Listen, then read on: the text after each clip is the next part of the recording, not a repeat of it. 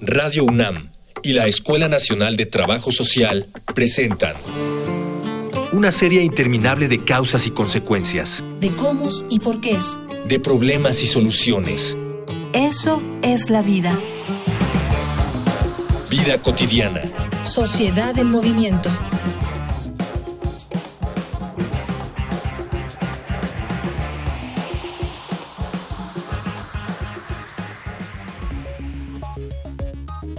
Según la encuesta nacional sobre discriminación en México, la diversidad sexual es uno de los mayores problemas de intolerancia en el país. ¿Se debe esto a fallas en la legislación? En esta emisión, en Vida Cotidiana, Sociedad en Movimiento, hablaremos de los derechos de la comunidad LGBTTI. Para hacerlo nos acompañan dos especialistas, la licenciada Laura Martínez Atilano, profesora de asignatura de la Escuela Nacional de Trabajo Social, y Carlos Domínguez, estudiante de maestría en esta misma institución. Dialogar para actuar, actuar para resolver.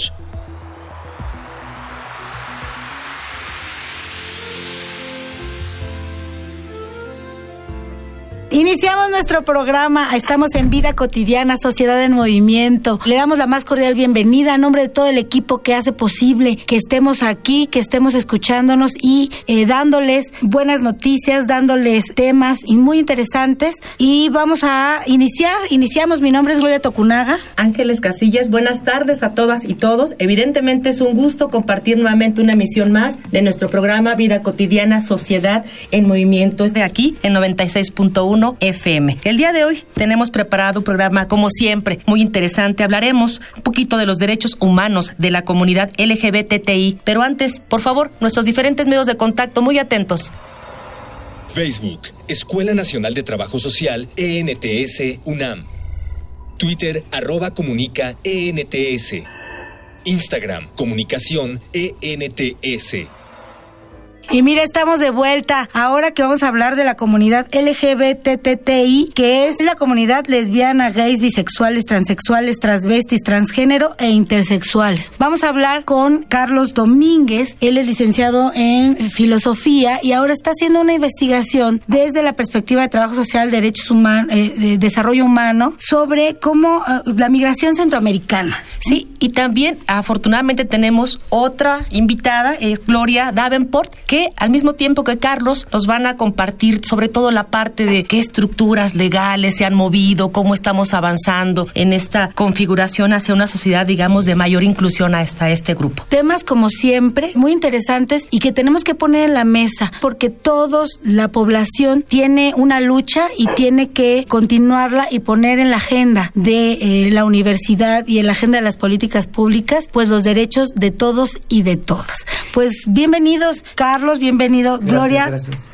Hola. ¿Sí nos escuchas, Gloria?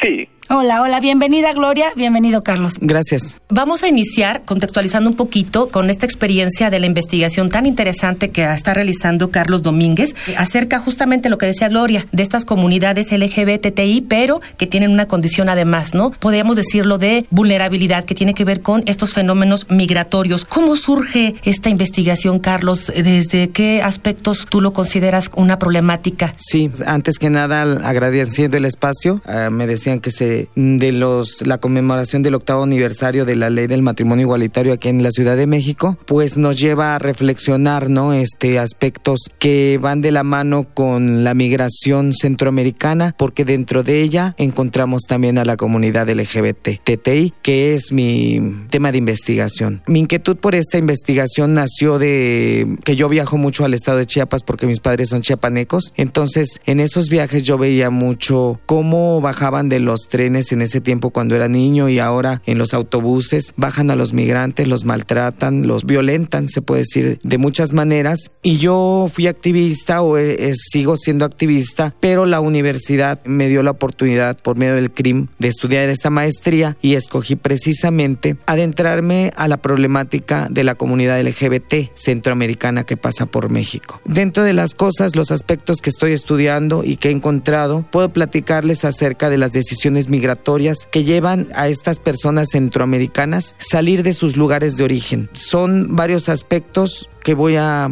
tratar de explicar brevemente es la violencia intrafamiliar, uno de ellos. La violencia intrafamiliar es uno de los principales aspectos por los cuales ellos y ellas deciden salir de su lugar, pues ellos me platicaban en, la experiencia empírica con ellos eh, de que sufrían una, una distinción por parte de las madres, de los padres o del que tuvieran, progenitor que tuvieran este, con ellos y de los hermanos. En el caso de los gays varones, cuando ellos manifestaban su diferencia en su personalidad, diferente a lo, a lo heteronormativo, a lo que esperaban en una sociedad heteronormativa, ellos se manifestaban diferentes y ellos empezaban a tener que su familia los forzaba a hacer trabajos de hombres, los mandaban a trabajos forzados de campo o cosas como diciéndoles ahí vas a hacerte un hombre y vas a dejar esas tendencias femeninas, ¿no? Ese es un tipo de violencia que va de lo simbólico a lo físico. Y en el caso de las lesbianas encontré que muchas de ellas cuando manifestaban o se daban cuenta de que ellas eran diferentes, las forzaban a ellas algunas a relacionarse con chicos o a servir, o sea, a, reproducir estos patrones patriarcales, ¿no? De ser, sírvele a tu hermano, lávale la ropa a tu hermano. Y como por regular, por regla general, la gente gay nos manifestamos siempre en contra de lo que nos quieren imponer, pues lógicamente siempre los gays, las lesbianas se manifestaban en contra y es donde surgían muchos problemas de tipo familiar, por los cuales ellos era una de las cosas que les, impulsaba a salir. Gloria, agradecemos que estés escuchándonos y estés con nosotros, formamos parte de este programa. Además de estos aspectos que, que son, digamos, que nos acercan a, a considerar esto como algo que vulnera los derechos humanos de esta comunidad LGBTI, algunos más que quisieras agregar, Gloria, en tu experiencia, que estemos también como sociedad, digamos, pasando, pero olvidando en esta mesa? Sí, mira, para comenzar, te digo, la población trans, por ejemplo, estaba escuchando lo que decía el compañero, y este, sí veo muchísima diferencia en la experiencia de mujeres y hombres trans, por un lado, y por otro lado, en los procesos de migración, ¿no? Hemos visto desde el movimiento trans dos clases de migración. Una migración extranjera que viene de, esto que conocemos como el Triángulo Negro, que es Nicaragua, es Honduras y San Salvador, donde la transfobia es tan fuerte que provoca que mujeres y hombres trans, pero sobre todo mujeres trans, intenten llegar a Estados Unidos a través de México. Son compañeras que vienen huyendo de una violencia, como bien señaló hace rato, patriarcal, pero también es una violencia que sigue dos dinámicas una dinámica heteronormada y también una dinámica homonormada. Hemos visto que incluso hay violencia hacia mujeres trans por parte de las propias comunidades gays. Cuando por lo regular llega un hombre gay a México, es más fácilmente que sea asumido por la propia estructura social gay que una mujer trans cuando llega acá, porque la, población trans, tanto en México como en otros países, está precarizada en, en trabajo sexual. Entonces, hemos visto que las compañeras trans que vienen de estos tres países vienen prácticamente intentar llegar a Estados Unidos con estos bloqueos que está poniendo Trump, ellas llegan a, México y algunas de nosotras pues no tenemos más que ofrecerles más que precisamente la protección del trabajo sexual. Entonces sí es importante tomar en cuenta que hay una dinámica muy distinta entre la, migración trans que la migración gay, por un lado, que se refleja mucho en los estilos de vida y en, en las visiones de heteronormas y de homonormas, por un lado, y también por otro lado, enfrentamos en México una migración interna de personas trans que tiene que ver con el hecho de que solamente en tres entidades del país hay posibilidades de rectificar el acta de nacimiento, en la Ciudad de México, en Nayarit y en Michoacán. Entonces, eso ha provocado que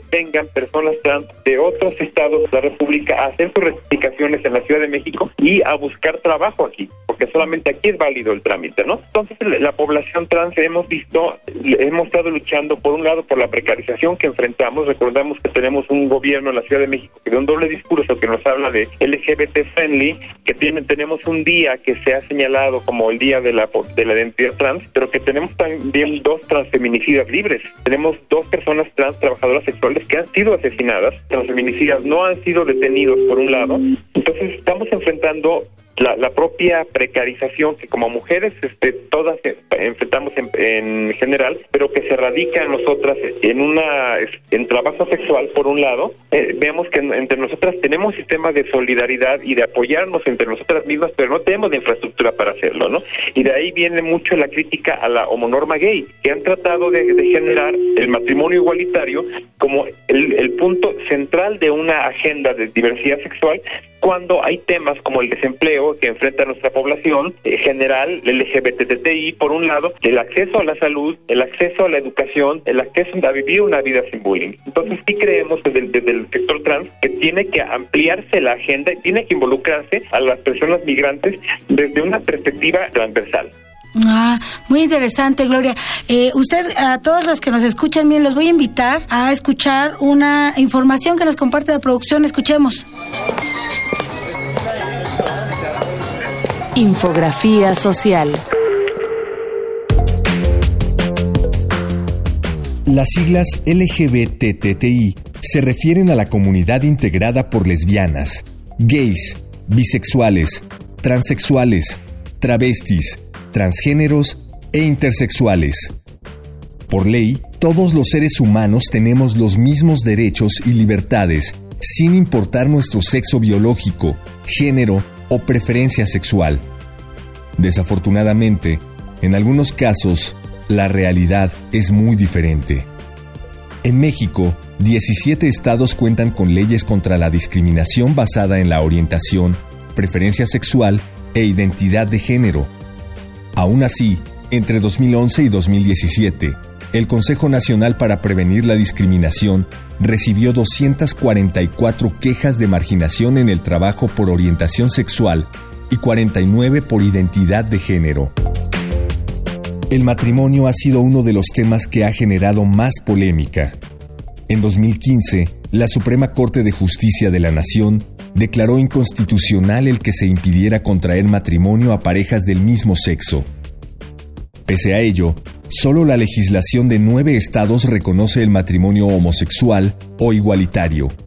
Estos son Campeche, Chihuahua, Ciudad de México, Coahuila, Jalisco, Michoacán, Morelos, Nayarit y Quintana Roo.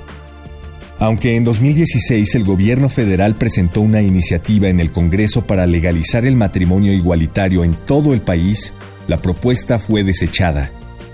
En el mismo sentido, otra de las segregaciones que ha experimentado la comunidad LGBTTI se presenta en el acceso a los servicios de salud. Solo hasta hace poco, el ISTE comenzó a afiliar a las parejas del mismo sexo de sus derechohabientes. En el IMSS, este proceso se encuentra en revisión. La lista de problemas que enfrenta la comunidad LGBTTI es larga. Algunos siguen generando polémica, como la adopción entre parejas del mismo sexo. Otros se presentan de modo más sutil, pues en el día a día, por ejemplo, la discriminación ha hecho que muchos de los integrantes de esta comunidad abandonen sus estudios. ¿Cómo puede nuestra sociedad crecer en el respeto y la tolerancia a la diversidad? Estamos hablando con Gloria Davenport y estamos hablando con Carlos Domínguez sobre la situación que viven las personas LGBTTI en nuestro país y aquellos que vienen desde la migración desde Centroamérica y el paso y nos platicaba Gloria Davenport sobre el estado en que está la situación legal sobre el nombre, sobre que algunos estados sí aceptan cambiar el nombre y otros no y entonces tenemos una norma que no está homogeneizada no está homologada. Sí, por supuesto. Eh, eh, estaba yo pensando lo que Luira nos compartía en cuanto a este, pues de alguna manera, desplazamiento forzado de estas comunidades, esta transfobia a la que se están enfrentando.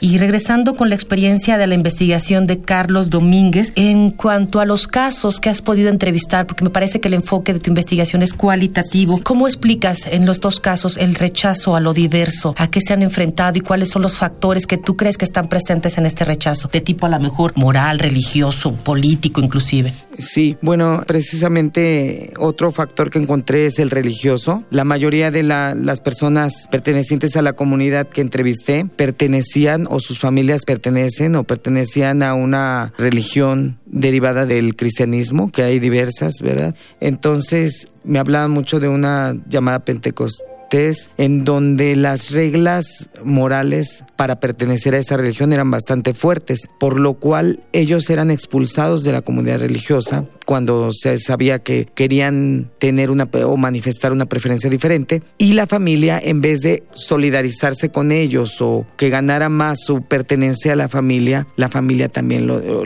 o hay casos documentados en donde ellos decían, mi mamá me dijo que si yo no dejo de insistir en que me gusten los hombres o que quiero cambiarme de sexo, entonces yo ya no voy a pertenecer no solo a la iglesia, sino no me quiere ver aquí en la casa. Por eso es hablamos de varias, varios tipos de violencia que van desde las simbólicas hasta la intra familiar, la institucional, ¿no? La iglesia es una institución, la familia es una institución, diversos tipos de violencias y como bien este comentaba la compañera Gloria, también es muy triste saber que dentro de la comunidad que pretende agrupar la diversidad diferente, como lo es el, grupo LGBT podemos encontrar entre nosotros diversas violencias. Y es cierto, es muy real. El transexualismo de alguna manera ha sido atacado por la misma comunidad gay, pero también el, el transexualismo, dicho con todo respeto, también ataca mucho a la comunidad gay en el sentido de que muchas veces todos sufrimos violencia, venimos de violencias y queriendo agrupar en una comunidad que se manifieste en contra de la heteronormatividad es muy triste que se fragmente una lucha que debería ser en conjunto. Y estoy muy de acuerdo con Gloria porque es verdad, hay veces que muchos gays no es porque no quieran, yo creo que muchos gays que tienen diversos estilos, por eso se llama diversidad. Hay gays que no les interesa vestirse de mujer, hay gays que sí les interesa vestirse de mujer, pero que tienen que andar como hombre porque de esa manera les funciona que les den trabajo. Y la lucha de los trans es muy válida en ese sentido, porque tienen el valor y salen a la calle como ellos quieren salir. Pero también deben de comprender que hay veces que no nos queda más que asumir una postura en donde puedas salvaguardar tu integridad física, emocional, tu salud mental, porque es el caso de esta gente que yo he entrevistado. Eso me he encontrado en campo. Entonces yo creo que en vez de fragmentarnos, que de por sí estamos vivimos en una sociedad fragmentada, que cada quien, como dicen, ve para su santo, ¿no? Entonces yo creo que la unión debería de empezar ahí. Y si nosotros nos queremos manifestar como colectivo, reclamando derechos, haciendo que valgan nuestros derechos humanos, debemos de aceptarnos y querernos como comunidad gay. Por eso es el arco iris, porque hay una diversidad. Ni los gays varoniles o las, o las lesbianas que son femeninas y que no precisamente tienen que parecerse un hombre para que se manifiesten, es respetable ambos casos. Ni de un lado ni de otro, creo yo. Yo soy de la comunidad gay y yo soy también fui migrante en Estados Unidos. Y mi tema precisamente va en mano por eso, porque a mí me hubiera gustado un trabajador social, una trabajadora social que me hubiera guiado, que me hubiera enseñado el camino por donde reclamar mis derechos, aún en suelo fuera de mi territorio. Vamos a una sección, vamos a Voces en Movimiento y regresamos. Voces. Voces en movimiento.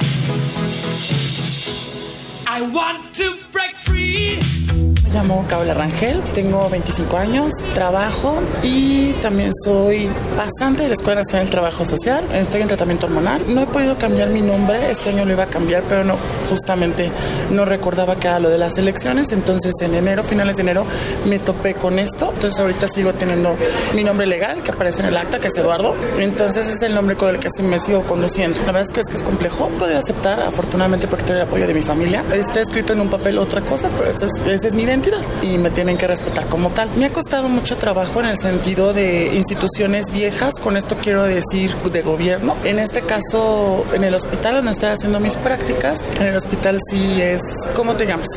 Tal. ¿Qué viene escrito en el acta de nacimiento tal? Eh, lo vamos a, necesitamos ese nombre, aunque te vas de otra manera sí me es difícil, ¿no? Porque alguna vez decía, me dijo una persona, pues has tenido que aprender a, a surfear con esas miradas toda la vida. Y pues sí, no de un momento digo, bueno, pero es, es, cansado, es cansado de salir a la calle, que te estén viendo y con morbo, con este, tal vez con odio, con desprecio, otros con aceptación, pero son miradas el Escuela Nacional del Trabajo Social, siempre existió apoyo por parte del personal, de compañeros, por parte de la comunidad LGBTI. La verdad es que ha habido mucho trabajo. Sí, sí nos estamos apropiando de nuestros espacios, de nuestros derechos que nos corresponden como personas.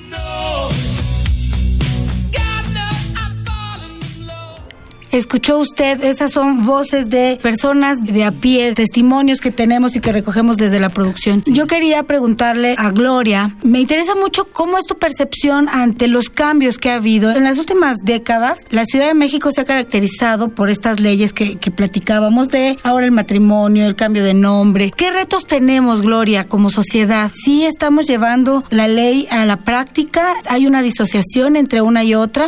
Sí, mira, eh, yo creo en este momento, después de escuchar lo que dice el compañero, que debemos de dejar en claro algo. El futuro del movimiento trans ya está directamente con el feminismo, ya no tanto con la población, eh, la población lésbica gay. No creo que en realidad exista una comunidad gay, como comentaba el compañero. Creo que son opciones LGBTI que tenemos distintas dinámicas, pongo como por ejemplo, ¿no? cuando se habla de comunidad gay, esta visión androcéntrica en la cual todo se pone como eje al hombre, ¿no?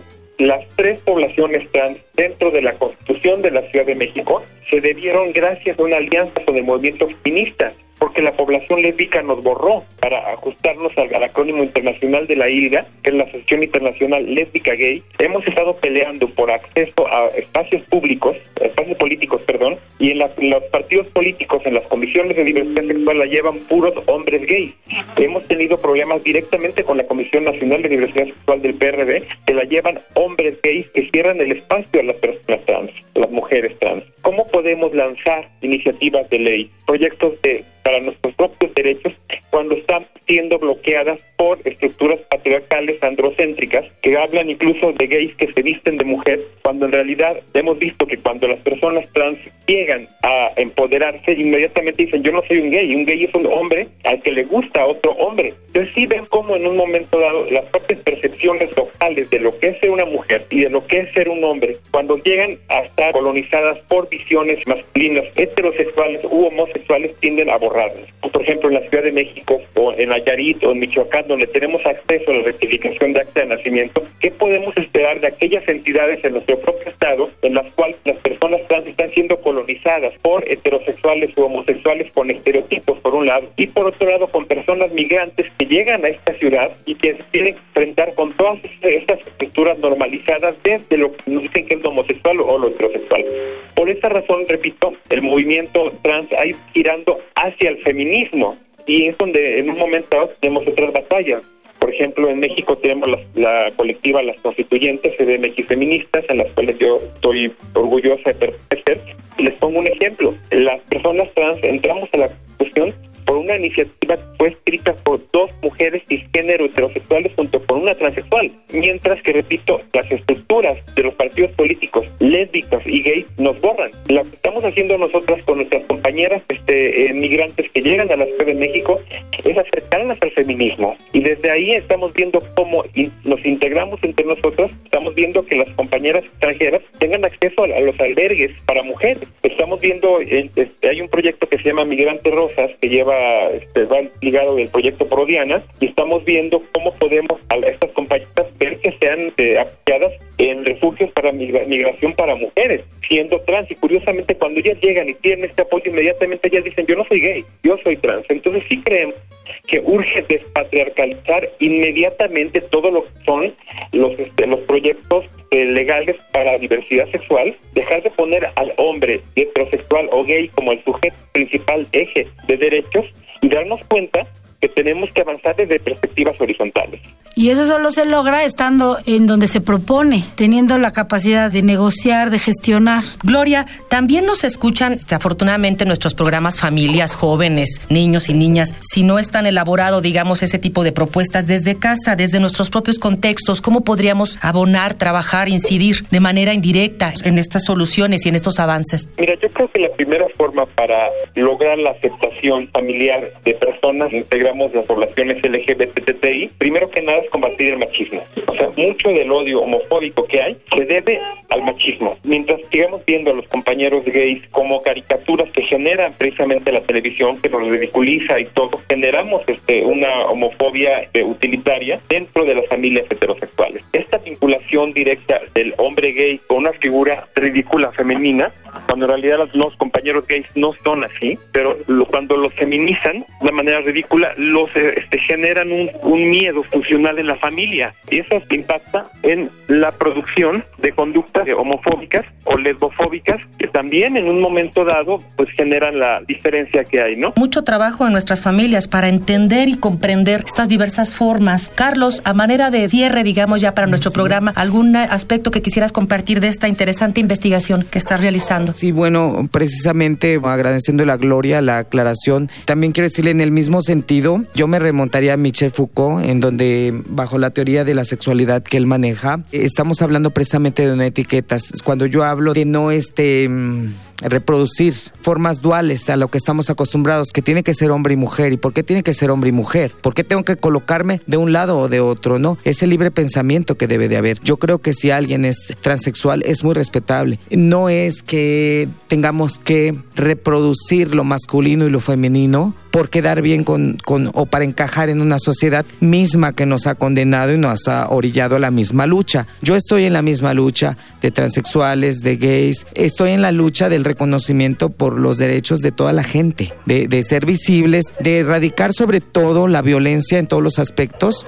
y sobre todo para aprender a vernos como ser humanos, sin masculinidad, sin feminidad, vernos como seres humanos, ciudadanos del mundo que podemos transitar libremente y libre pensadores, haciendo el bien, haciendo el amor y, y siendo felices. Pues muchas gracias. Gloria Davenport, te agradezco muchísimo que hayas estado con nosotros en este programa. También Carlos, muchas gracias por estar con nosotros. Gracias a usted que nos escucha. Ya sabe, vemos por los derechos de todos y todas. Y pues agradezco a nombre de la Escuela Nacional de Trabajo Social, agradezco a nombre de, la, de Radio UNAM, de nuestro productor Miguel Alvarado. Gracias a Luis Tula, Juan Sánchez Brito, que es nuestro coordinador. Mi nombre es Gloria Tocunaga y nos escuchamos en la próxima emisión de este su programa Vida Cotidiana. Sí, muchas gracias por habernos escuchado en nuestra sesión. Si nosotros queremos una sociedad de respeto, de inclusión, de bienestar, una sociedad que verdaderamente hablemos de desarrollo, que nos permita vivir bien, respetemos los derechos humanos y la libertad de sexo es uno de ellos. Vida cotidiana es una coproducción entre Radio UNAM y la Escuela Nacional de Trabajo Social.